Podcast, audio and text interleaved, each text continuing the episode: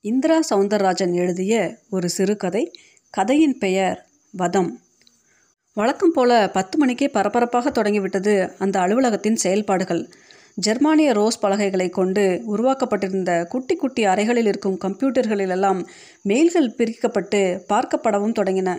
அங்கே ஒரு சராசரி பட்டதாரி கூட இல்லை. எல்லோருமே போஸ்ட் கிராஜுவேட்டுகள். படிக்கும்போதே லட்சங்களில் சம்பள கனவு கண்டவர்கள்.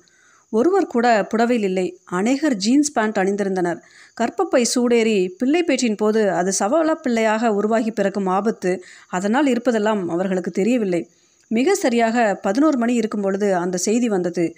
அந்த இன்ஃபர்மேஷன் டெக்னாலஜி நிறுவனத்தில் பணிபுரிந்து வந்த சீனியர் மேனேஜர்களில் ஒருவனான சதீஷ் விஷம் குடித்து தற்கொலை செய்து கொண்டு விட்டதாக கேபின் விட்டு கேபின் பெண்கள் கூடி பேசத் தொடங்கினர். Is it true Ramya? சாவு விஷயத்தில் யாராவது பொய் சொல்லுவாங்களாப்பா? என்னால் நம்பவே முடியலடி. ஆமாம் அவன் எதனால் தற்கொலை செய்துக்கிட்டானா தெரியலையே. அவன் தற்கொலை செய்துட்டாங்கிறதே நம்ப முடியலையே. அவன் தற்கொலை செய்திருந்தாலும் சரி இல்லை யாராவது கொலை செய்திருந்தாலும் சரி என் மனசுக்கு இப்போ எவ்வளோ சந்தோஷமாக இருக்குது தெரியுமா? என்று மார்பை தழைத்து பெருமூச்சு விட்டாள் நிகிதா. இன்னைக்கு ஆஃபீஸ்க்கு வரும்போதே அவன் பயம்தான் எனக்கு. வா தப்பிச்சிட்டேன் என்றாள் ஃபாத்திமா. யாரும் சதீஷின் தற்கொலைக்கு வருத்தப்பட்டது போலவே தெரியவில்லை. இருந்தாலும் நோட்டீஸ் போர்டில் அவனது சைனீஸ் மீசையுடன் கூடிய ஃபோட்டோவை போட்டு ஓரமாக சம்பிரதாய அஞ்சலி செய்தியையும் பதிவு செய்திருந்தனர். மாலை நான்கு மணிக்கு இறுதி அஞ்சலி செலுத்த அனைவரையும் அனுமதிப்பதாகவும் ஒரு வரி செய்தி அதில் காணப்பட்டது. ஏய் நீ போக போறியாப்பா? ஆமாம் அவன் வீடு எங்கே இருக்குது சுந்தர தானே. ஆமாம் இண்டிபெண்ட் ஹவுஸ். ஓ நீ போயிருக்கியோ? இல்லை இல்லை அந்த பக்கம் போனப்ப அவன் யாரோட உள்ளே நுழைஞ்சுக்கிட்டு இருக்கதை பார்த்தேன். ஏன் இல்லை இல்லைன்னு பதற? போனா தான் இப்போ என்ன? போதும்டி. வீணா ஒரு தடவை போயிட்டு வந்துட்டு ஒரு மாதம் வேலைக்கே வரல. இப்படி பல பாதிரி பேச்சுகள் கேபினுக்கு கேபின் ஒழுத்தபடி இருந்தது. செண்பக குழல்வாய் மொழி மட்டும் எதுவும் பேசாமல் வேலையில் மும்முரமாக இருந்தால் அதை அனுஜாவும் கவனித்தாள். மெல்ல அவளுக்கு அருகே சென்றாள். அவளும் திரும்பினாள். ஓ நீ வழக்கம் போல இன்னைக்கும் சேரியா? அதுவும் நூல் புடவை. வந்த விஷயத்தை சொல்ல அனுஜா. என்ன விஷயம்? சீனியர் மேனேஜர் அந்த காட்டு ஓனான் சதீஷ் தற்கொலை செய்துக்கிட்டானாம் ஓ உனக்கு அதிர்ச்சி இல்லையா? என்னத்த சொல்கிறது ஆஃபீஸே இன்றைக்கி ரொம்ப சந்தோஷமாக இருக்குது ஒரு மனுஷனோட சாவு எல்லோருக்கும் சந்தோஷம் தருதுன்னா அவன் எவ்வளோ மோசமானவனாக இருக்கணும். அதுக்கு நாமளும் இடம் கொடுக்கக்கூடாது இல்லையா?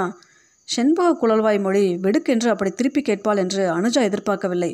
நீ என்ன சொல்கிற செண்பக் வேலையை சரியாக பார்க்காம அவன்கிட்ட வழிஞ்சதை சொல்கிறேன் அவன் காஃபி சாப்பிட கூப்பிட்டான் சினிமாவுக்கு கூப்பிட்டான்னு போனதை சொல்கிறேன் இப்போ உனக்கு ஒரு விஷயம் தெரியுமா?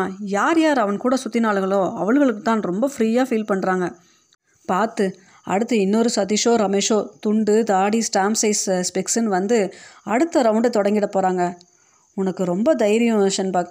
அந்த ஓனன்கிட்ட நீ தான் கடைசி வரை முரண்டு பிடிச்சிக்கிட்டு இருந்த. அவன் ரூமுக்கு நீ தனியாக போனதே இல்லைல்ல? அதனால தான் இந்த வருஷ ப்ரமோஷன் எனக்கு கட் ஆகியிருக்கு. அது மட்டுமா? நான் ஒரு இல்லிட்ரேட் பட்டிக்காடு. கம்ப்யூட்டரு அஞ்சரை பெட்டி மாதிரி நினைக்கிறவள்னு என்னை பற்றி கம்ப்ளைண்ட்டும் டாப் மேனேஜ்மெண்ட்டுக்கு போயிருக்கு.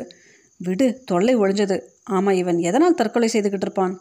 யாருக்கு தெரியும்? ஒரு வேளை டைவர்ஸ் கேட்டு கோர்ட்டுக்கு போயிருக்கிற அவன் மனைவியால் இருக்கலாம்.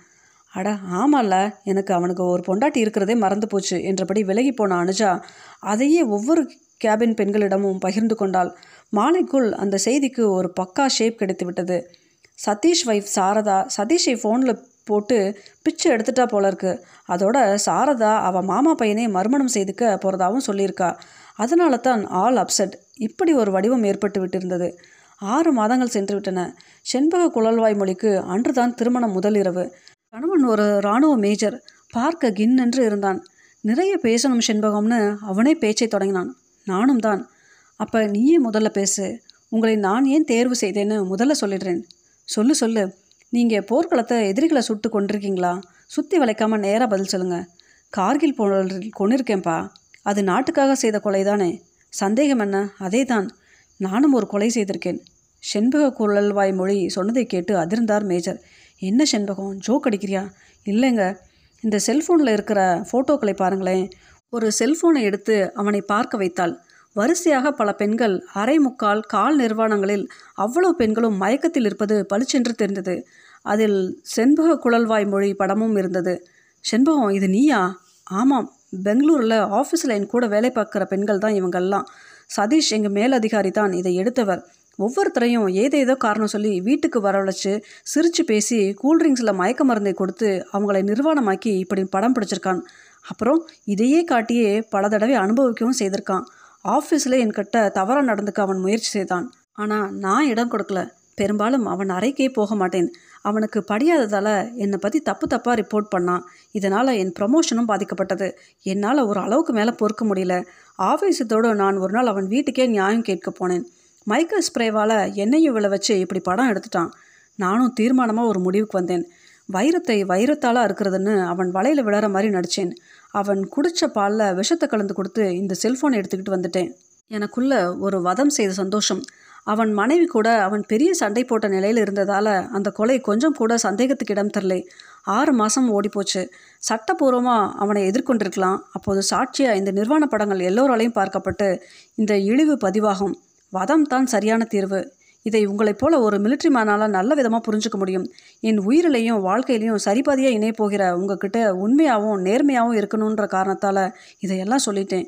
என்னை ஒரு கொலைக்காரியாவோ இல்லை வேறு விதமாக பார்க்குறது இனி உங்கள் விருப்பம். ஒரு மடி மேலே போய் என்னை சட்டத்தின் முன்னால் கூட நிறுத்தலாம். எனக்கு ஆட்சேபனை இல்லை. செண்பக குழல்வாய் மொழி பேசி முடிக்கவும் மேஜரிடம் ஒருவித ஸ்தம்பிப்பு. முதலிரவு கட்டிலில் இருந்து எழுந்து நின்ற மேஜர் தன் பட்டு வேட்டியை சீராக கட்டிக்கொண்டு விரைப்பாக நின்று அவளுக்கு ஒரு சல்யூட் அடித்தார்.